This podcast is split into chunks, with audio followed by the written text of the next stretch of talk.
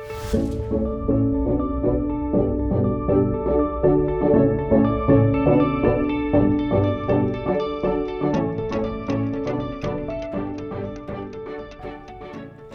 everyone. Um, it is Corey Ann, Julia. And Cami.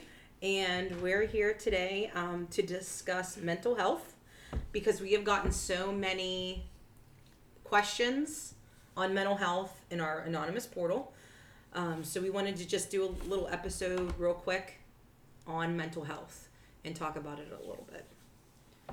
All right. So a couple questions that we have gotten so far include um, you know what exactly is the stigma behind mental health what is the reasoning how can we break it so i was doing some research on this and the first thing that came to mind was the stigma of mental health that's the number one reason why i have patients that come in that typically don't seek help is because of the stigma related to it so looking up through some books and some references online, I came to a, a pretty good understanding of what the de- definition of the stigma behind the mental health is. So, stigma is whenever you see someone in a negative way because of mental health illness. Discrimination is when someone treats you in a negative way because of mental health. And social stigma and discrimination can make mental health problems worse and stop a person from getting the help that they need. So I know um, as a provider, I have a lot of people who are very hesitant to talk about their mental health. However, I think Julia and Cami can both agree that even in the hospital setting, that people who clearly need to get the help are hesitant to do it and may suffer other medical issues because of it. Yeah, there's still a lot. Like, I know I've had some patients where you might think that they're suffering from depression or whether it's they came in for some kind of addiction. They have, the hospital has a psych doctor come and see you, and as soon as a patient hears that a psych doctor is coming to see them, they like freak out. They don't want to be labeled like a crazy person. They don't, like, there's just such a huge stigma around it, and a lot of people, that's the reason why a lot of people don't seek help that they actually need. I think too there's a lot of history with the mental health stigma, um, like dating back to when there were more prevalent like mental hospitals and people would get institutionalized and there wasn't as much research done, not as many drugs available. There was only like lithium and Depakote and like those older ones. Whereas now there's like more sophisticated drugs that can treat people in a less like harsh way. And two, we don't really utilize those institutions anymore. So when people were locked up for quote unquote being crazy, because they needed like a very large amount of help i feel like that contributed to the stigma because you can have mild forms of depression you can have functioning levels of schizophrenia um, but when some people older people hear that you have mental health problems they automatically think back to their like friend's cousin who was locked up in the padded loony bin Yeah. so i think it kind of stems back farther than we Then think. just yeah, Yeah, No, I, I, haven't been able to run from that stigma. I know ever my mom used to work for an agency that helped take care of people with mental health disorders. And she told me this story about this lady who had her teeth taken out. She automatically had a hysterectomy, and there was something else that happened. Uh, I can't remember what the other thing was, but it was because the women were known in these mental health institutions to get raped. And Wow. that's how they fixed it. They took out their teeth so they couldn't bite people and took out their parts parts so they could not get pregnant get pregnant. that's insane So Oh my I don't know. Now that we know about that, I'm gonna look more into it and see what the. But my mom told me that's what That's happened to her, and that was like you know that's what they did yeah back then. I, we hear I, every now and then I'll hear a story of someone saying they got attacked, assaulted in hospital like settings. I've seen that like when we did our um, rotations in psych, like we would like re- read through patients' charts and things like that, and a fair chunk of them would say that, Because they think but then that people don't gonna believe be- them. People's Right. not going to believe them because they're going to label them as crazy or Yeah. they're and that just imagining makes things. them such a vulnerable population to take Oh, yeah. advantage Right, of. exactly. So, another part of this is having mental health conditions that are not being addressed. What can this affect? So Everything. everything, yeah. So um, it affects the emotional, psychological, and social well-being. It will affect how we think, how we feel, and how we act. It'll also determine how we handle situations such as stress, how we function with others, and how we're making choices. It is important to address mental health at every stage of life, including including childhood, adolescence, adulthood, and geriatric. Mm-hmm. especially now in today's world like kids we need to focus on that i think too because And we were talking that's a vulnerable pop- population like children that's such a stressful time in anybody's life Well, yeah, especially like, to the grow up beginning. now. But I feel like too, like we were talking earlier about like the Gen Z. They're Mm-hmm. Mhm. I feel like they're so in tune with mental health, like more than ever. So like moving forward, I have confidence. That it will get the Yeah, like- stigma will get broken. Oh, that- yeah, 'cause, like but it's therapy take a is while. a big thing now. Like Mhm. e- e- when I was a teenager, like therapy wasn't a thing. Like you just didn't go to therapy, but now it's like and there's it's like the thing to It's do. It's like part of wellness, Yeah. like preventing illness. yeah, Yeah, I mean, so you know they have the um, broken heart syndrome that people yeah, die from yeah, because they're so overwhelmingly upset and Mhm. sad. Usually, it happens with grief, like if a um, a wife loses a husband, husband loses a wife. I've seen people die from broken heart syndrome. That is what they. There's another technical term for it, but that's really what it is. It- Yeah. Yeah. it's broken. You die of a broken heart. Right. It's an actual thing. You can actually die. yeah. So yeah, it affects any kind of mental illness. Affects any part of your daily life. It affects your health. Like there's just some things that it just ends up. Manifesting. You don't think that it can affect like your heart or your lungs or whatever in your body, but it can and it does. I think stemming off that too, we were also talking earlier about how to break down this stigma, and you know we're all nurses here, and I always like to tell patients when they're embarrassed about, you know, having to come to terms with a mental health problem, you know, I usually ask them if you found out something was wrong with your heart tomorrow, would you tell your cardiologist you didn't want to take the medicine? Or would you, you know, not go to your cardiologist? No, you'd run there. Most people would run. Like, take help me, doc. You know, you hear the word cancer. People are so afraid of cancer. Will do everything. You know, your brain's an organ too, absolutely. just like your yeah. heart, and just like anything cancer can affect. So, if you're not taking your mental health as seriously as you're taking the health of your other organs, then you need to I think that educate, like educate yourself. that helped lead to the a part of the stigma too because like a lot of times with mental health that's not something that you can like diagnose with I mean now you Oh, you yeah, can diagnose more but like you can't get like a scan or like Yeah, a head no scan or blood data. work like it's just So- like talking and here's getting to the root of something instead of Here's how physical. I break it down for my patients. And this is the simplest way that I've come to explain it that people tend to understand. It is not like we can take a scan. That's actually not true because schizophrenia you can diagnose it by a scan. But Yeah, certain Some things health you can- Yeah. But like a couple years ago or 10 15 like you couldn't like Right. that's where like this has stemmed from so long ago the reason why mental health disorders are so hard to treat is because we are discussing things we are evaluating how the patient feels and if the patient's kind of everywhere the treatment's going to be everywhere mm-hmm. it's not as if we can take blood work and say you're deficient in this we'll give you some serotonin there are some things out there but it's not really been conclusive It's one not like way or the going to other Quest and Yeah, getting. Yeah, It's we're not, not- saying there's like nothing that can diagnose. There are, of course, some things that can, but It's it's, not as not dis- so yeah. readily available as You- it should be. like if you go to the hospital with a heart attack they can evaluate you with an ekg with in ten minutes. troponin Yeah. they can do other lab work Yeah. Do ct scans whatever they got to do it's so easy to diagnose things that are wrong in that aspect Yeah, you come but the brain anxiety. is so complex There's nothing to test. how you do it is try medications for the amount of period that allows it that they have done studies that show that where you have the minimum benefit Right. So if it's six to eight weeks you have to try the medicine you have Yeah. to be diligent It's like a for six to really eight long, weeks drawn out process. And if you don't feel better, if you start having more good days than bad days, say seven days a week, I don't want to get out of bed, but say in the next three weeks, I get out of bed two days out of those seven days, that is Progress. progress. yeah, So that is how it's evaluated. It's not as if you take something and you feel immediate relief. yeah, It takes time, it takes dedication, and it takes patient responsibility as well. You mm-hmm. have to put in the work to want to be better. Yeah.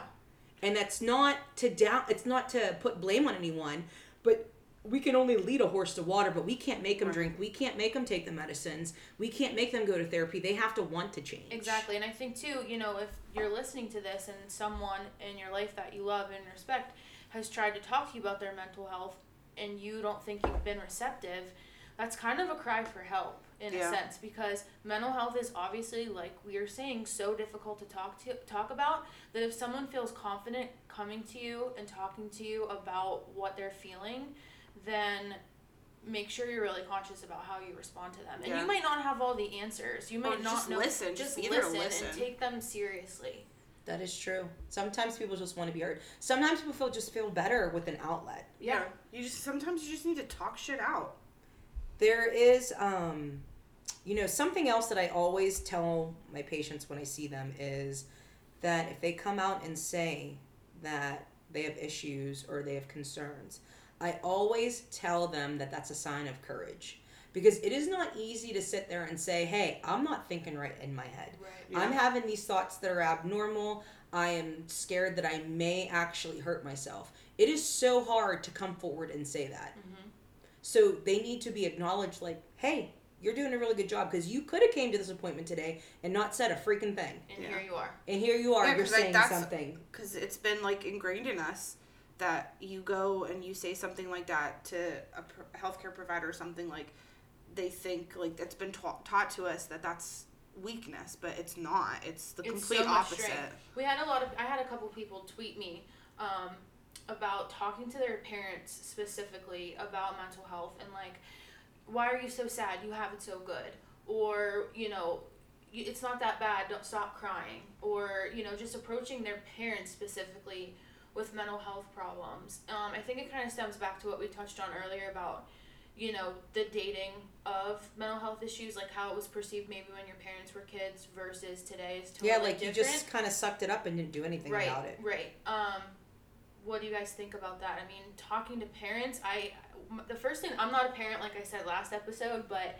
you know, when it comes to my, when I think about this, I think to myself, of all the pregnant people that I've known, patients, friends, aunts, uncles, cousins, you know, you talk to them and you say, you know, do you want a boy or a girl? And they're like, I don't care as long as they're healthy.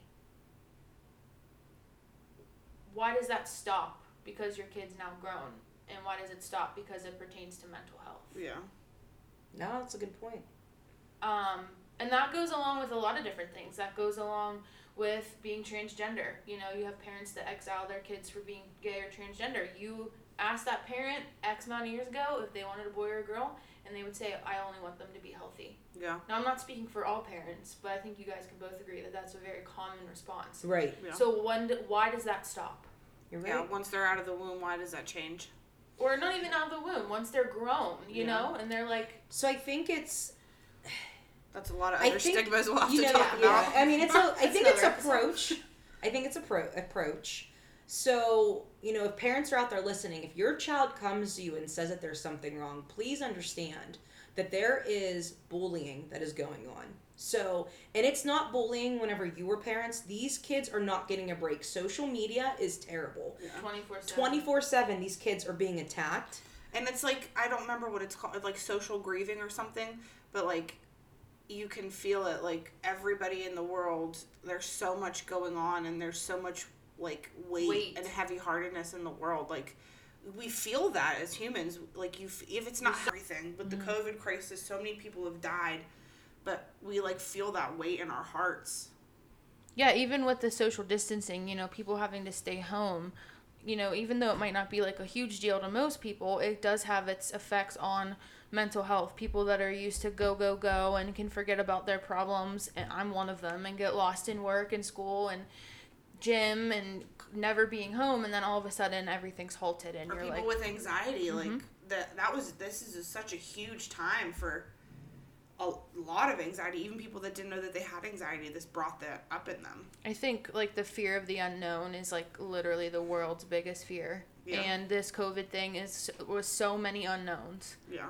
It's a lot to process yeah as this a human. is a good time to talk about mental health because i think it, a lot of people have taken a big hit with it Well, I mean, it's not time. only that, but it's not having a job, not being able to provide to your family. Mhm. Those, Not being able to see your family. I yeah, mean, I- not being able to go anywhere or do anything because all I have to do is sit in this house and think about all the things that I do not like, yeah, and that's a and lot. things you can't change. yeah, because people they go out and they spend money when they're sad. Yeah. No, they Or they go to the too. bar, or they, you know, go to the gym. They Right. do so many. And for three months, people could not do those things. Yeah. Yeah. I mean, yeah, you could shop on Amazon, but it's not the same as going and buying stuff. Yeah. Yeah, there's a lot a lot of things have changed and I think that brought a lot of people that were unaware of some Mhm. underlying issues that they had that have come to light ever since that this had happened and come about. When people don't understand something, they're scared of it. Yeah. That's what it is. They don't understand it and they're scared because they can't make sense of what's going on. And Which is that's not very normal. That feeling is that is how somebody feels when they're depressed or anxious. Sometimes people don't know why they're upset. Mm-hmm. Yeah, it could be because you lost a kid or you lost your parents, but some people are just sad. There's a chemical imbalance in their brain that is off and balance it's not their fault. and it's not No. their fault. It is something that happened. That's I mean we. How many people have watched the the show Sn- Snapped on a is it A and E? it's like one of those shows, yeah. Where I- it shows that ID or women, yeah, women have been living functioning lives, and the next thing you know, they're out there killing people for no reason.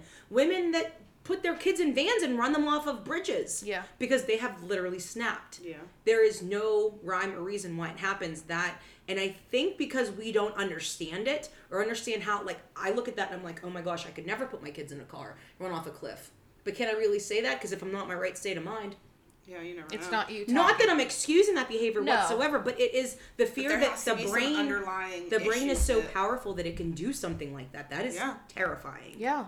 absolutely terrifying So if you're listening and you're like, okay, after this COVID crisis, you know, just like Julia mentioned, I'm finding myself more anxious than normal. Maybe you're not sleeping. Maybe you have weight loss, weight gain.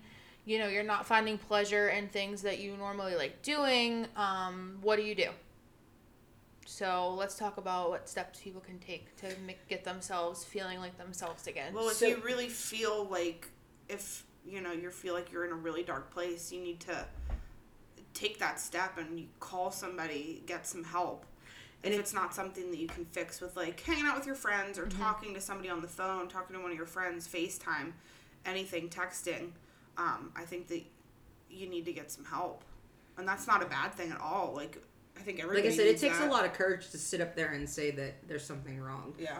I think there's a couple routes that people can go. If you're feeling suicidal, thoughts of self harm, that you are harming yourself, you have a plan for suicide, there is a suicide hotline that you can call and they can get you to where you need to be.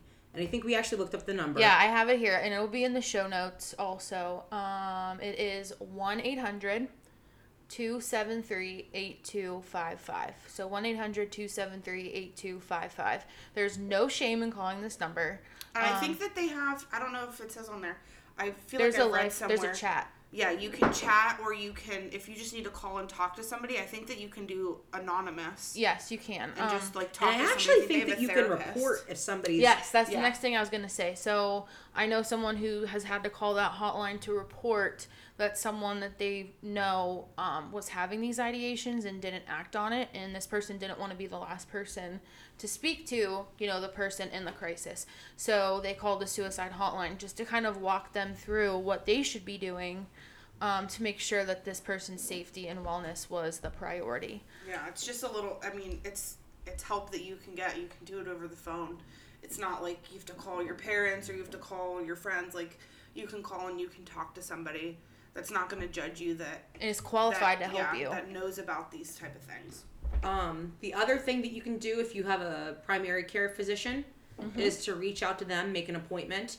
A lot of people are doing telemedicine consults, so you can talk to them and just say, "Hey, like I'm not feeling right." You know, explain to the best of your ability of what's going on, and they can route you in the right direction. I'm, They- I'm sure a lot of healthcare providers. I don't know if you are in your office are probably getting those calls because Oh, of yeah. this crisis. Absolutely. Like I know as a nurse when I worked in the front lines during COVID in New Jersey, I've gotten emails, phone calls. Like they've set up programs um, that are reaching out to people before like they were reaching out to me before I could reach out to them. Like they want to make step sure, ahead. Yeah. like, are you sleeping? Like Cami said, like And just to like very vague, unexplained symptoms can also be manifestations of anxiety and depression. So weird headaches, stomach aches, Diarrhea. nausea. Yeah. Um, yeah, your body is wild and manifests in crazy ways. Exhaustion. migraines, like you name it. So if you have anything out of the ordinary that's really not adding up to you and you feel like your mood has taken a hit, um, reach out to your PCP. If you don't have a good relationship with your provider, talk to your friends and family and find somebody in your family who like loves their PCP and feels like they can talk to them about anything because you want that good relationship with your provider. Um, you want to call the hotline yeah yeah that too. or Um, find an online therapy group session, anything. which we have a couple that we've actually reached out to. We're waiting to see if they want to give um, some discounts for trying their services. yeah, we're waiting for them to email us back, so we'll keep you updated on we that. We will, one. but we'll put a couple of them. I know one of them's Headspace, Headspace, Talkspace. Talkspace. Those are like the big two. Yeah, I'm are sure the there's other ones out there. I'm, I'm sure it's just like a quick Instagram search, Google search. However, if mm-hmm. you are a college student, um, I can't speak for all universities, but most of them do have counseling therapy free to you as a student. You pay enough to go to school there. You might as well get everything that you can out of your education. And they're doing Zoom, you know, meetings. Um, your think a lot of employers, healthcare yeah, healthcare providers, they um, provide. I know a couple institutions in the area utilize what's called Life Solutions, um, and they can hook you up with people to talk to too if you're worried about cost associated with that. I know a lot of people are in the southwestern Pennsylvania um, area, and there is one called Family Behavioral Resources out in Greensburg, which I know a person or two that may work out there that are very good people, that are very open, very honest, and they want to help people. Uh, their phone number is 724 850 7300. Definitely reach out to them if you are in the area of Greensburg just to say, um, you know, explain what's going on and see if if they can't help you, I'm sure that they will be able Help, to. yeah, help you in a way that they can find someone who can. Yes, exactly. Um, let's see here. And if you're having trouble finding someone to reach out to, you can always reach out to us in our Yes, port- we will help you. anywhere and we'll in our we portal, but you have to with the, you you'd, you'd have to leave us information on who you are, but you can always e- send a message on Instagram, uh, and we can Either check to that. our podcast Instagram or any of our personal Instagrams. Yeah, and we are all nurses. We know the responsibility that comes with HIPAA. yeah. so even though you're not our official patient, we will treat you like one. Yeah. Um, and help you know make sure you stay confidential and anything you need, you can come to us. because I'd rather have somebody reach out to me and need something and get what they need rather than not be able to find it and then not, do anything about it. yeah. Yeah. Just please reach out to us if you need to. We'll, we'll be there. Okay, so we had some submissions from some fellow nurses talking about encountering their coworkers not taking patients' pain seriously, who have a history of substance abuse. How do we address these concerns? Yeah, I feel like I'm actually guilty of doing this, maybe subconsciously. I was thinking about this question earlier and how, you know, anytime I've, I don't want to say complained or made a statement rather about a patient requiring a lot of pain medicine, it was honestly because I was overworked. You know, I had too many patients in an assignment or a difficult patient where I really wasn't able to like give Meet- them medications in a timely manner and then the consistent ringing because they're in pain frustrated me you know what i mean? Because i want to be there but I can, i'm only one person. Um, but i think we can all agree when i say that we've had those patients where it's like no matter what you do it's not enough. It's obviously a, a problem affecting their plan of care. Regardless if it's a mental issue a personal issue a bias there is a point where the amount of medications you're administering as a licensed professional in a state is too much. And your name's your license is on the line when it comes to heavily administering these pain medications. So how do you think what do you guys think about addressing these concerns? Well, I think there's a lot of stigma out there with pain medicine because, you know, when was it JCAHO that came up with pain as the sixth vital sign, Yeah. fifth vital sign, sounds about something right. like that. And the whole opioid epidemic and the current the current opioid crisis that's going on. So how how do we know patients are being truthful? How do we decipher between the two? And I'm sure we have all been in situations where people have taken advantage of the situation. Oh, I'm for sure, sure. there are situations where people weren't medicated enough. Yeah. Oh, absolutely. So Mhm. More often than not, Yeah. probably. yeah, because I think a lot of places like to err on the side of, especially in this day and age, right, They're not prescribing to hold back a little bit. There's Right. providers that we know that decided not even to renew their prescriptive authority to write for opioids, Yeah, Because that whole system changed. and they don't want even want to dabble in it. Right. It is it is a lot. So if I was a nurse, well, I mean I am one, but if I was a nurse in the hospital In that setting. Which I'm pretty sure is what this question is referring to. I would agree. This is what I would do. Um, I would try to approach each patient with an open mind. Not everybody is out there for getting a getting something over someone, but it's the ones that burn us that we remember. Yeah. So that's not going to be Timmy every time, you know, Timmy, you know, abused the the power of pain medicine and, you know, you're talking to your patient and all you see is Timmy, Timmy, Timmy. So I think subconsciously we may do that. Yeah, I think we need to separate the perception of pain from the person. Right. Yeah, every individual is different, obviously Right. obviously. So that's the first thing. The second thing is if you feel that the situation, if you're not really sure how to come in ta- contact the situation, say, hey, you know, I'm treating this patient's pain, you know, they're out of control, get another nurse's perspective on it. Always, always, always. Because you may be subconsciously not paying attention because you feel that you're going to get burned with the pain medicine for whatever reason. Which I'm, we've all been there. We've all, we've all been there. But like in my defense, or in my perspective, rather, you know, if a physician or a provider orders a pain medication that is PRN as needed uh, over a certain quantity of hours, so every four, let's make it up, and you're administering that within that time frame to a safe patient that is not in respiratory distress, you know, not comatose, not, you know, in any immediate danger, how is it directly affecting you? it's not. Yeah. So channel that energy into other things. Do- You know what I mean? Like, why yeah, are you you have so many things to do on in a shift? Right. that Don't even worry about that.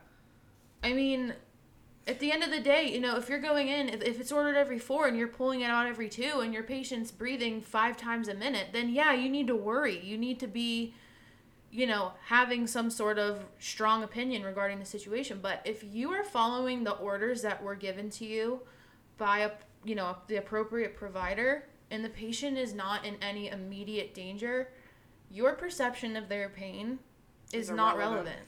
Right. Because, you know, pain is so everybody experiences pain differently. Like I have a very high pain tolerance. Mhm. And I can't take narcotics because it makes me sick.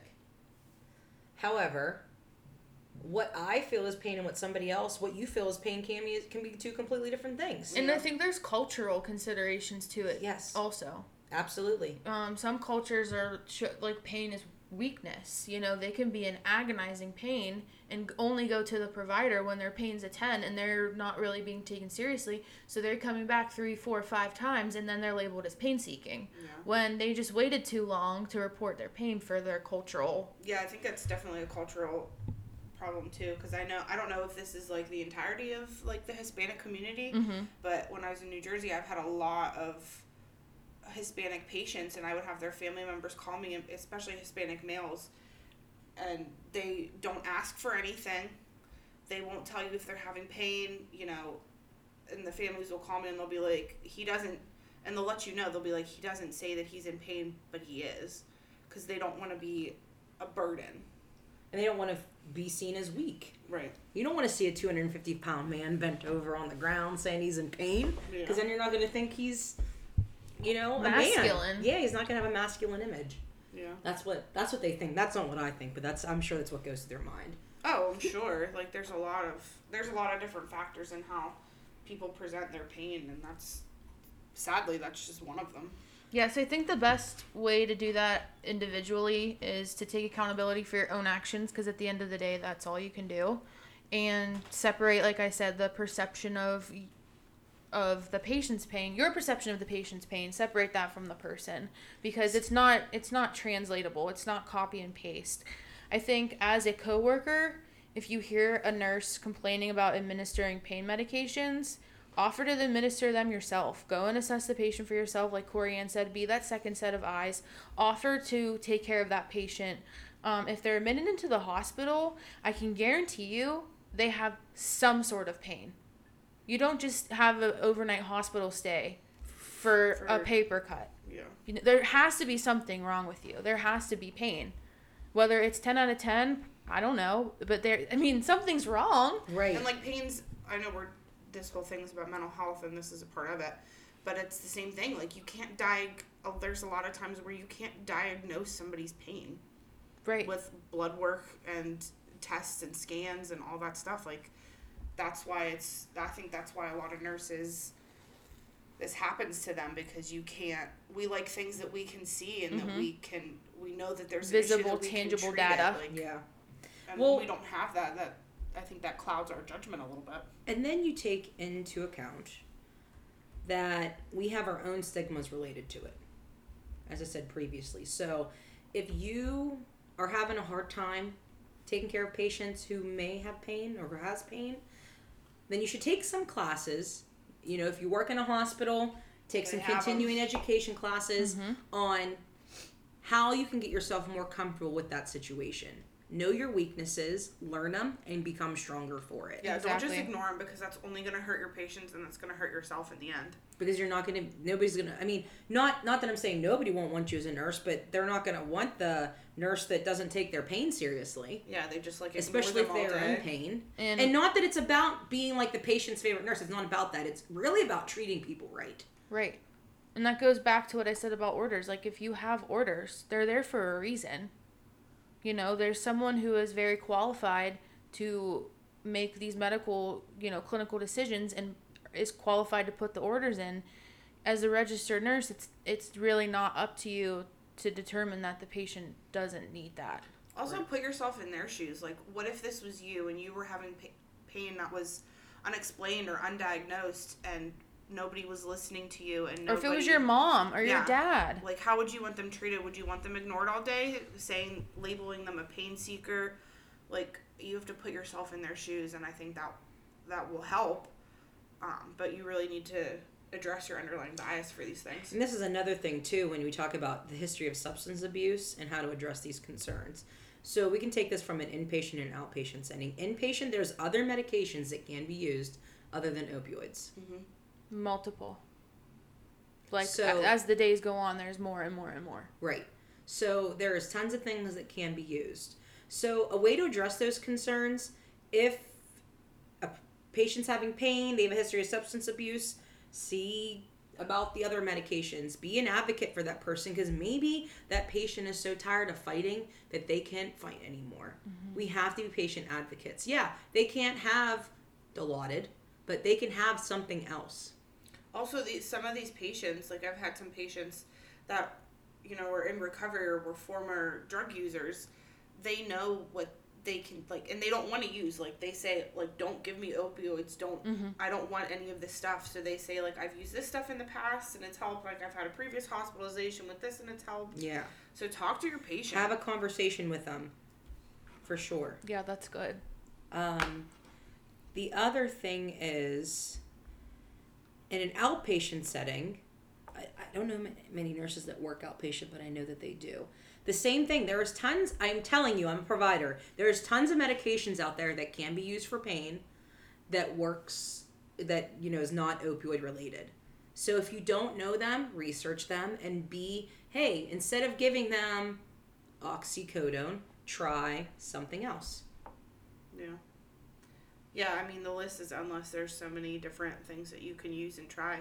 And try until you find something that works, you know? I mean, it might be a long drawn out process, but you know, to keep from you know, creating a habit. Right, exactly. Yeah. Um, Ready? Yeah. Okay, this is a long one. It says this person works in social services. Um, they go into people's homes and help them with parenting, budgeting, community resources. Um, their clients range in diversity from race, social or sexual orientation, social class, religion. Um, this person has a multitude of conversations daily where she or he feels free to express their own personal opinion. However, there are professional um, situations where, for lack of a better word, job security, this person cannot engage in the same types of conversations. So they're asking, you know, how do they feel comfortable in a work environment when they are wrong or pointing out the injustices of um, anything non-white, non-LGBTQ, you know, any mental health stigmas. Um, and this person has not found a quote unquote PC way to respond other than, mm-hmm. So, how do we handle this professionally um, without, you know, So is, is this person? This is a family member or a family's talking to the no, I think worker? this person's talking to her clients, and her clients are making. I'm saying her. I don't really know if it's a man or a woman. This person is engaging in conversations professionally that are xenophobic for whatever reason, and how to kind of professionally. steer that. Yeah, Um, that's hard. that is hard. I mean, honestly, for me, I would just be like, this isn't the appropriate place to talk about this, and maybe. I don't know how you can educate them in a. I don't know. in a non-biased. Way. Yeah. Because I guess at the end of the day, everybody has their own beliefs, Yeah. but you but know, I mean, I don't, it I don't think to you a should put yourself in. No matter where you work, you shouldn't have to put yourself in that position if that's something that you feel strongly about or anything. Like you can, you can always just say like, I don't feel comfortable talking about this. absolutely. Or in order to maintain professionalism in my current Yeah, role right isn't- now, I can't engage in this conversation. I don't think that's rude. No, I No. don't either. I think it's stating the facts. I mean, some people Absolutely. might find that rude because they want to, you know, talk or bash about certain people or certain things, but you know, you need that for your own mental health and obviously for your job security. You can't just go in and tell a client that they're wrong or your belief is so and so and you know you're racist or whatever, you're homophobic. Right. Um, I mean that's that's not appropriate either, since that's your client. I mean, if this was an outside conversation with like a friend or something, then yeah, maybe you could say something like that. But I think in general, you probably should just try to steer away from those conversations. I think too, if you like laugh or say mm-hmm, um, or really don't kind of tackle it, I, we're- depending on what your relationship is with these people, whether it's like a, you only meet them once or it's a recurring, you know, and like recurring encounters, by not tackling it right the right way the first time, you're just kind of opening the door to let those people continue those Yeah. conversations with you as time goes on. Yeah, I agree. I Which think, makes like, it they're in a worse. safe space to I talk think- about it, which I think the best way Uh-huh. is to, like you said, Cami, in order to maintain a professional relationship like we have, this is not the appropriate place nor the appropriate time to be discussing this. Yeah, I've said that to in people the hospital, before. We don't talk about patients. will bring up politics or anything. Sorry, sir, so and so. yeah, we can't whatever. talk about that. We can't talk about this. Like I'm, I'm here to help you with your medical issues. You know, I, I don't have the liberty to discuss this with you. Yeah, no, I agree with that. I think it's better to just because you, or else you'll just end up It's, fighting with yeah, somebody. it's also which- setting the stage for the professionalism as well. Yeah, Because if you don't set that stage, they're going to think that every time they come in, they can call you the B word Yeah. or the N word or, you know, other words that are not very Or just to feel call comfortable using those around And you. that's yeah. not Don't just shrug it off because it's an uncomfortable thing to deal with. You know, you got to hit that head on, or else it's not going to stop. yeah. I think that's a good way to go about it. Yeah, just don't, just don't, don't engage. Yep, I cannot be professional professional in my current role if I engage in this conversation with you. So please respect that. And if you can't, then you know, then you need to take it a step further. You know, talk to your direct manager or you know somebody above you, and just keep them apprised of what's happening. Okay. Amen. So another question that we got was about somebody's daughter passed away, and they're still angry about it. Um, so a little bit about me: I lost my sister in the first semester of nurse practitioner school, and I lost my mind. I don't even know how I ended up with a 4.0 that semester. but it was absolutely terrible. Like it's the worst thing that's ever happened to me thus far. Um, so I know, I don't know what it feels like to lose a daughter, or a son, or a child. What I do know is I experienced my own grief with that, and I still grieve almost every day. Um, so whenever somebody says they're still angry about it, it makes me think that they did not go through the grieving process. Or they still are. Yeah. Or they still yeah, are. They haven't gone through Now all the there steps. there isn't a time frame on grieving. No. There's not. But it is important that you hit all the steps and learn to not forget about them or learn how to survive without them. But it's simply to cope with the fact that they are gone Yeah. and with still being able to function because regardless of what you believe in after we die, we're still here and we still have to survive at the end of the day. Mhm. So I think it's okay to be angry. I think it's okay to yell. I think it's okay to have those moments where you cry. And sometimes you may cry all day. Yeah, that's just If part of the grieving process. not able to move past it, if you're still crying every day, if you're still crying but you still can't get up and do things, then you're not making progress. You still have to live. I'm not saying you jump out of a plane, live. You still have to get dressed, eat, work, still conduct business as usual. So I think it's okay to be angry. I think it's okay to still grieve because the natural process of things have been messed up.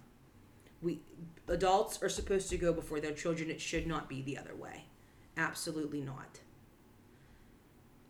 So if you can find counseling, counseling does work for some. It doesn't work for everybody. Or there's so many different avenues you can go. There's grief groups. Right. You know, they have groups for if you've lost a husband, if you've lost a wife, if you've lost a child, if you've lost a grandparent, anything and everything. They have groups for that. So if one-on-one counseling isn't something for you, go to a grief group where you can you don't even have to talk. You can see what other people say and there's somebody Yeah, there And that know can that it's listen. normal. Yeah, Yeah. You, all you need to do is listen to feel know like that it's yeah. normal. I think the main thing with mental health, um, whether it's anxiety, depression, grief, like we're talking about, I feel like at the end of the day, the patient, you know, just needs to feel like they're a part of something. Yeah, you can't You know, do it alone whoever's suffering just You needs to can't. feel like camaraderie. So that can be through the support groups if you're devout in your faith. Um, you know, draw comfort from your faith.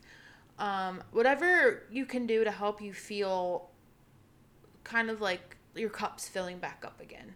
And I think that comes with um, Time. s- time and seeking company of others.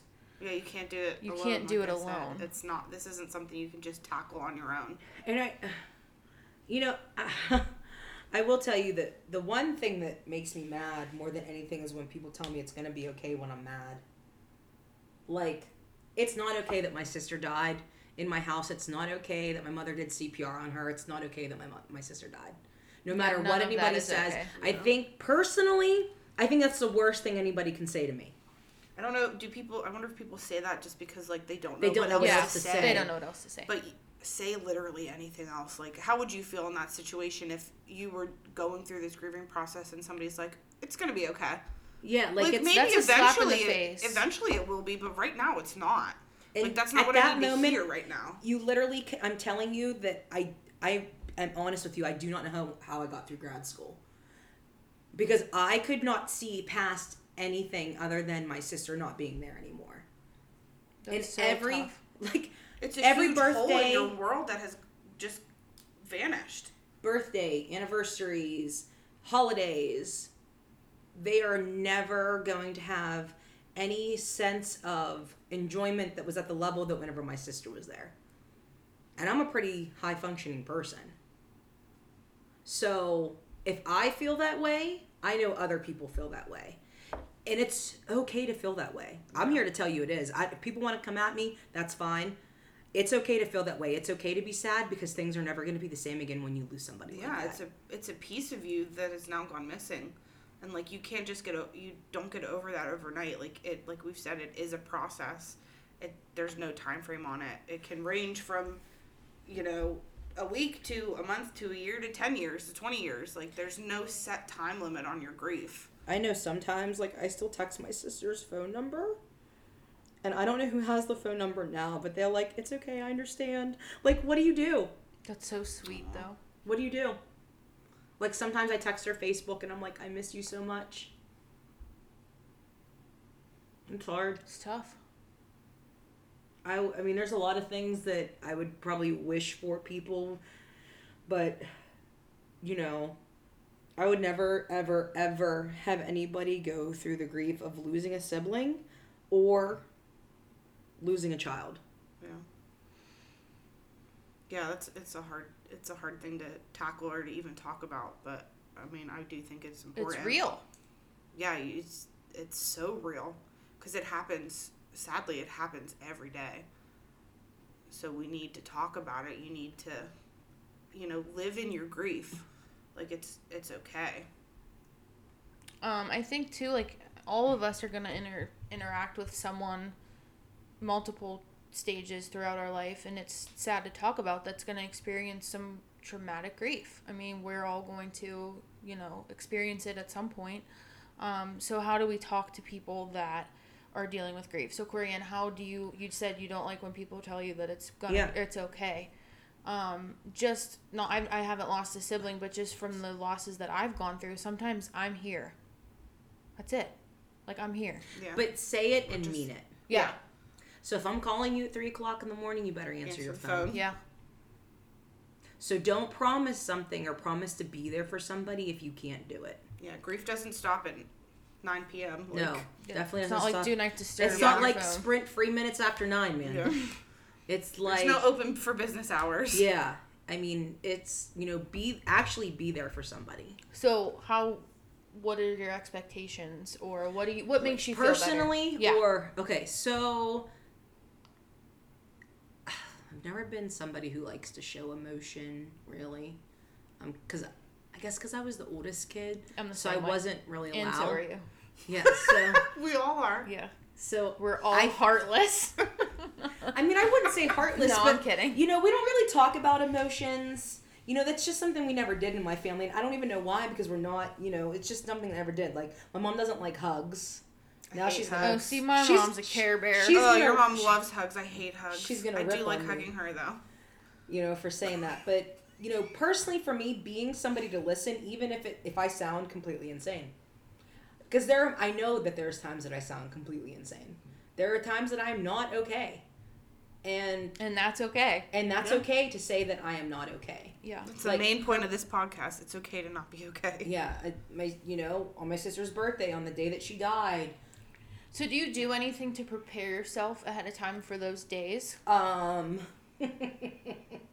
I sometimes think the end of the world's gonna come, so it's not. I'm not gonna have to experience it. If that doesn't set me up the last couple times, so. um, I know it's a little bit crazy. No, it? like so. My, I mean, Hey, I, you gotta cope. my grandmother died 10 years ago. I mean, grandma's, it's expected that they're going to pass away. She was 80 years old. She lived a full life. But she was my literal right hand. Like, she was my life. Um, so, like, my birthday, for example, it has really nothing to do with her, but she would always buy me um, pens. pens. A sh- no, I'm serious. I know. A, shoe, a shoe box talking about full of office supplies. It was either Christmas or my birthday. They're two weeks apart, so it doesn't matter. But That's why her So- favorite store is OfficeMax. so I Staples. love OfficeMax Yeah. too, and Staples. So you know, January. My birthday's January gel 9th. 0.7. What? Gel 0.7. Papermate gel pens. Oh, they're so good. 0.7. They're so good. I know. I like the They're pack. so for weird. $18. so weird. Anyways, anyways, back to the topics here. this isn't a pen podcast. Thanks. That's next. That's the spin-off. Calligraphy with Corey and Cammy. Anyways, I'll no. pop out of that one. back to my my uh, coping mechanism here. So my birthday's January 9th, and that's usually like the start of the new like School year. spring semester, right? Student for life over here. So to celebrate my birthday every year, I get myself office supplies because that kind of fills the void that she would have normally done that for me. So I was just wondering if you had anything specific that you do. You know, my sister was just so wild. She's just, just like a wild child. It was, I mean, completely insane. But um, I mean, she. I- I mean, if you know me at my wildest, she was like ten times. Yikes. Your wedding, for example, ten oh times. Oh God. Ten times, and you know how I was. I So, was living for it. that was a great moment. a but string of moments. she, um, you know, sometimes I talk to her. Oh, I know that sounds No, that sounds crazy, quote Nope. unquote. No, it doesn't. I talk to June every day. Yeah. I think sometimes it's like, Dream about her. Mm-hmm. She You know, leaves little hard. notes places. Little So- su- surprise. That's a whole nother podcast. another thing too is I like to keep myself busy around those times. Yeah. Because if I'm busy, if I'm taking care of patients, I don't have time to think about it, which is not healthy. That is not a healthy coping mechanism. No, At but you're still channeling that energy into helping other people. Yeah, Right. into something positive. It's Right. not like you're doing something detrimental. I know some parents in the community that I grew up in who lost their children from drug addiction, and they have really been pioneers um, in volunteering to combat the opioid crisis. Just doing these astronomical things from educational videos to, to show in schools to Or talking in schools. yeah, yeah. Um, scholarship funds, like you name it, they have taken their grief and turned it into good. Not that it negates the fact that they lost somebody. I think that's a good. I mean, I haven't lost anybody that's super close to me, and I've lost grandparents and things like that. But I think that's a good way to channel your your grief because you're doing something positive, and that has to make you feel good. in another person's honor. yeah, But you know, it's it sounds so easy. It sounds so like, oh yeah, we'll just do that. But when you're grieving, it's so hard. Some people can't even get out of bed. Yeah, yeah. I feel like to get to that point, like you have to be pretty far through the grieving process because once you do something like that, like you're facing it every day. yeah, you're And- constantly reminded of it. Yeah, it. it's not like just a birthday or a ho- I- it's every day. I think for the parents that you know have had children who have died of opioids, I think another thing too, they don't want their legacy to be known as somebody For who that, died yeah. of an overdose. Yeah, You know, yeah, my child died of an overdose. That is terrible. I'm not negating that. I want my child to be remembered. the right way. Right. Yeah, just like Not the that's one not thing that all that they were. Right. Bad situations happen. I talk to patients every day. They're telling me their parents shot them up. They were shooting up with their cousin. You know, they were they were raped, and that's how they got away And from this things. goes back to mental health. this Yeah. is it's a coping It's a, mechanism. it's It a way to that they use to numb the pain or to you know or to fix that to imbalance. get out of their head. I mean, could you imagine? I don't. I mean, I've never been raped, but I can't imagine being raped and then not even having the courage to say anything. Not having, you know, the thought process of you always hear, well, you shouldn't have been wearing that, or you shouldn't have Ugh. been doing this. So That makes me it so becomes mad. like a blame game, and people can't cope with it. They can't. So what do they turn to? Alcohol, drugs, more sex. hmm Not doing good in school. It's another stigma we need to tackle. it's not easy and it's it, no, nobody picks up a heroin needle and says let me do this because this is going to be fun. There is not one There's i a don't care what anybody force. says Like to some people, that's their last resort. And i'll yeah, fight some somebody to the end of that nobody picks it up and says today i think i'm going to be a heroin addict Yeah. today i think i'm going to be um, doing coke or whatever Meth, yeah. nobody says they want to do that Yeah. You can't like and like that's where again you have to put yourself in somebody else's shoes. Like you could say, well, you know, if my kid died, like that's not what I would, or if I was raped, that's not what I would turn to. You don't know that. You don't know what else is going on in their lives that led them to this point. Maybe it was There could a be other traumas. of rapes. Maybe you know their parents died at a young age, or they their parents were addicts, and this was just something to it was numb the them. it was the tipping point yeah. for a lot of people so and And i that's not saying that they're bad people. I mean, that's the corner that they were forced into. So we need to have need to help places them out. for these people to go for help. Yeah. So, you know, gr- I think grieving is hard for everybody. I don't think, and it's definitely not easy whenever you lose your own child. But you can channel that energy into something else that would, you know, instead of him or her being seen as, you know, they passed away because of this, that they can be held um, as a legacy of some sort. Something that, you know, you raise money for a scholarship or you donate a whole bunch of stuff on in their name you volunteer in their name you I, I, anything turn it into something positive. It's not easy. No. No, It sounds easy coming probably out of my hard. mouth, It's probably the so hardest easy, thing you could do. not. but it can get easier. It can get easier if you want to channel that negative energy into something. Negative energy is easy to carry around. Oh my it's gosh. very hard. It's effortless. it's very Yeah, hard it's to the turn into something you do. positive. But when you start that cycle, it, it can be good. And you can do good with it. You know, it'd probably help if I did go to lupus support groups and talk to people and see that, you know, people do thrive. Not that this terrible stigma is related to lupus. I probably would benefit from siblings that have lost. You know, I'm part of a sibling group on Facebook, uh, Loss of a Sibling, I think it's called. So um, a lot of them are either like traumatically murdered or by drug use, but um, you know, it's it, we all hurt the same. It's all the same type of hurt. Um, Yeah, it I doesn't like matter that. how you die. It's it, I don't it like that, but I like that saying. It's it's you all hu- are hurting in the same way, regardless Right. of what caused it. exactly. Um, I'm looking. For, This question was about a mother that lost her daughter, right? Yeah. Yeah. So like that, uh, there also is a big part. I think a big part of that grief, and this I So I obviously I, don't have a kid, but I think I think this probably describes how a parent would feel. The hardest thing I, that I've ever had to hear was that my child died. The hardest thing I've ever done is to live every day since that moment. yeah, So it's not really so much the action of dying; it's the life after that. afterwards. Yeah, And And I'm nobody sure for- writes a book on how to live without your kid. Oh, God, nobody, you know, gives you an instruction manual. and or, if they do, it's not a cookie cutter, one size fits all.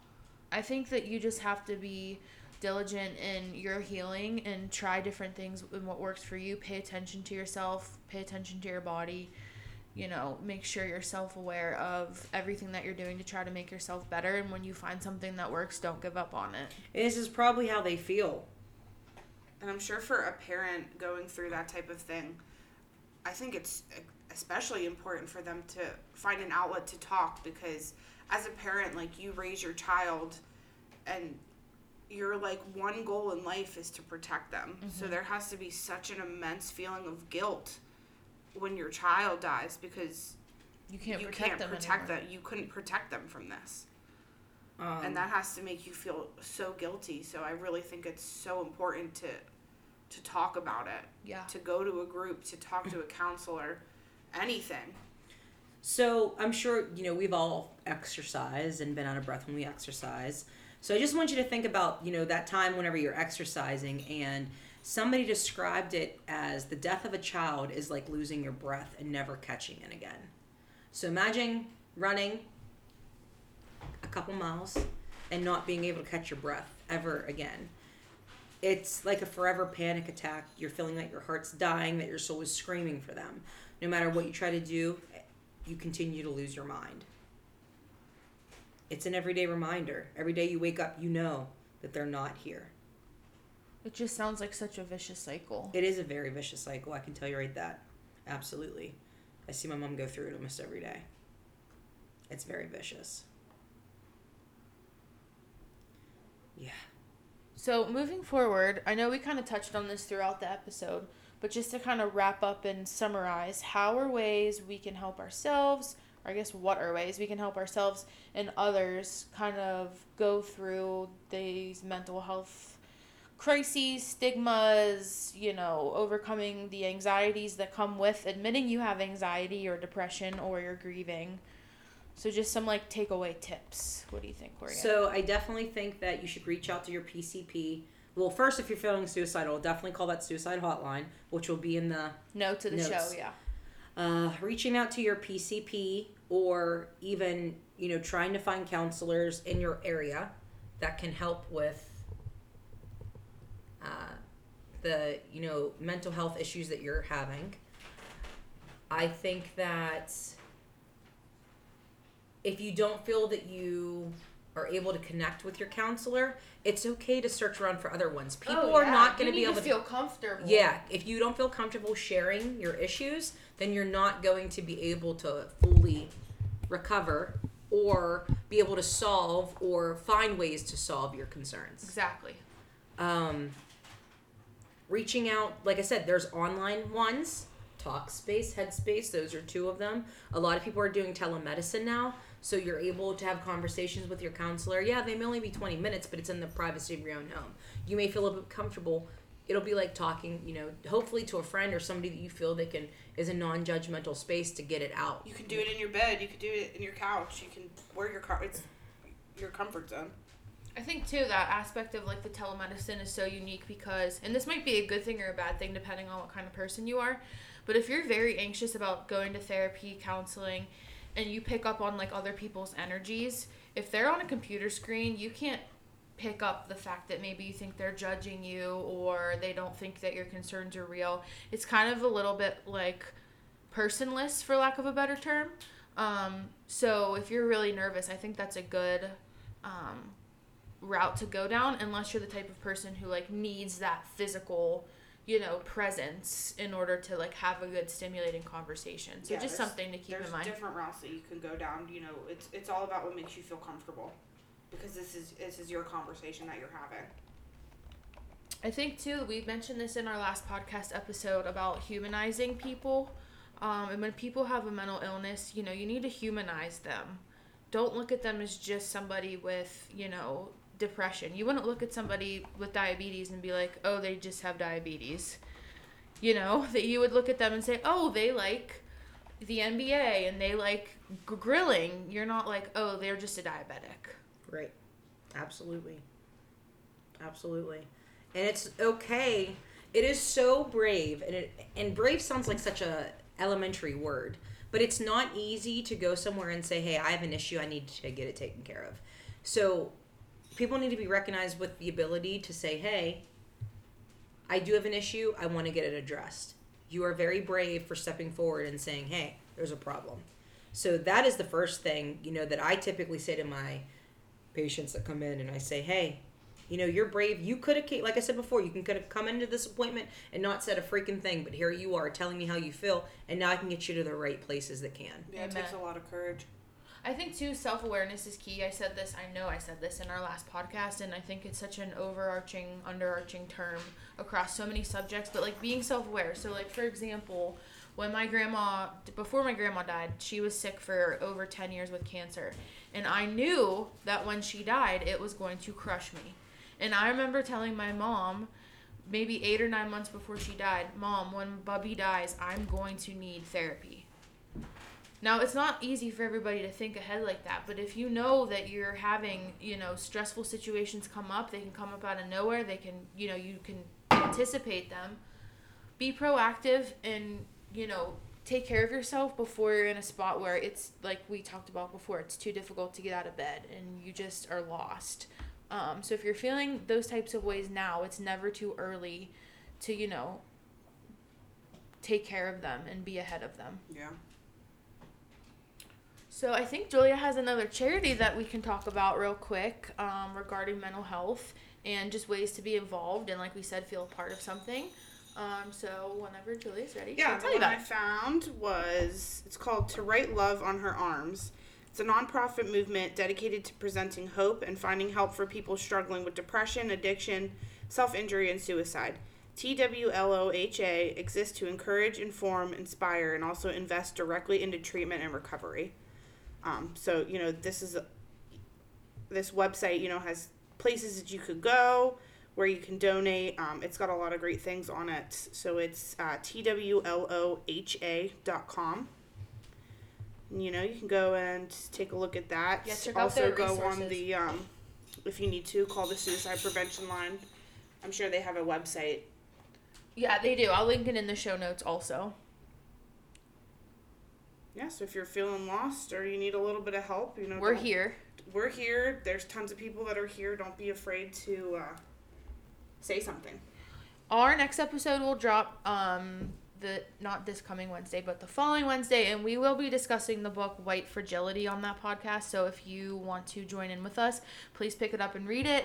Um, you have two weeks from the date this podcast airs, and we will also be discussing the Black Lives Matter movement again and tackling racism again.